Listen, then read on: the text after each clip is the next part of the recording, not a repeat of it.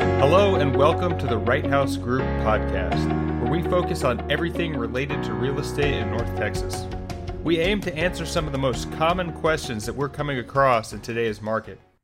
If I'm a first time home buyer, what types of things should I prepare before contacting an agent? I think the biggest thing that I always tell folks is, is reach out to a, to a lender. You need to know, understand what your buying capacity is. You know, how much of a loan can you get, and then with that, have a conversation with you know somebody you trust, and, and probably a lender can do this. of just because you can spend X amount doesn't necessarily mean that's the right plan for you. And so, um, where's where's what is your monthly mortgage? You know, what is what's the amount that that makes sense for you? Um, but you need to know what you can do, um, and then need to know maybe what uh, mortgage rate, what your total all-in is going to be at different price price levels, whether it be 300,000, 350 or 400 to know what, what your mortgage is going to be so that you can make a, the wise decision on, on where to start looking and what's going to be the best um, range of home to look, to look at. Brian, on your end as a lender, is there such thing as an ideal candidate that comes in the doors? Are they preloaded with any information? What advice can you give someone who's coming to you for the first time?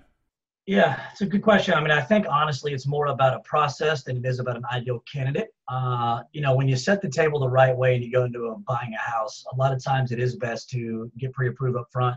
Um, most people don't understand financials and know how to run a budget, and sometimes they get surprised on the payments and the cost. And so we always set up a mortgage planning session first. Uh, there's a couple trains of thought there. One, right? Um, what's the price point the clients want to be in? Have they given any consideration to a monthly budget? How much do they want to put down? Out of the two what's more important payment or cash right? You dig through all this to figure out where things need to be for them. And then you can look at them and talk about buying power right? Is what you're looking at going to equal that in payment and cash to close? Any other big financial frustrations?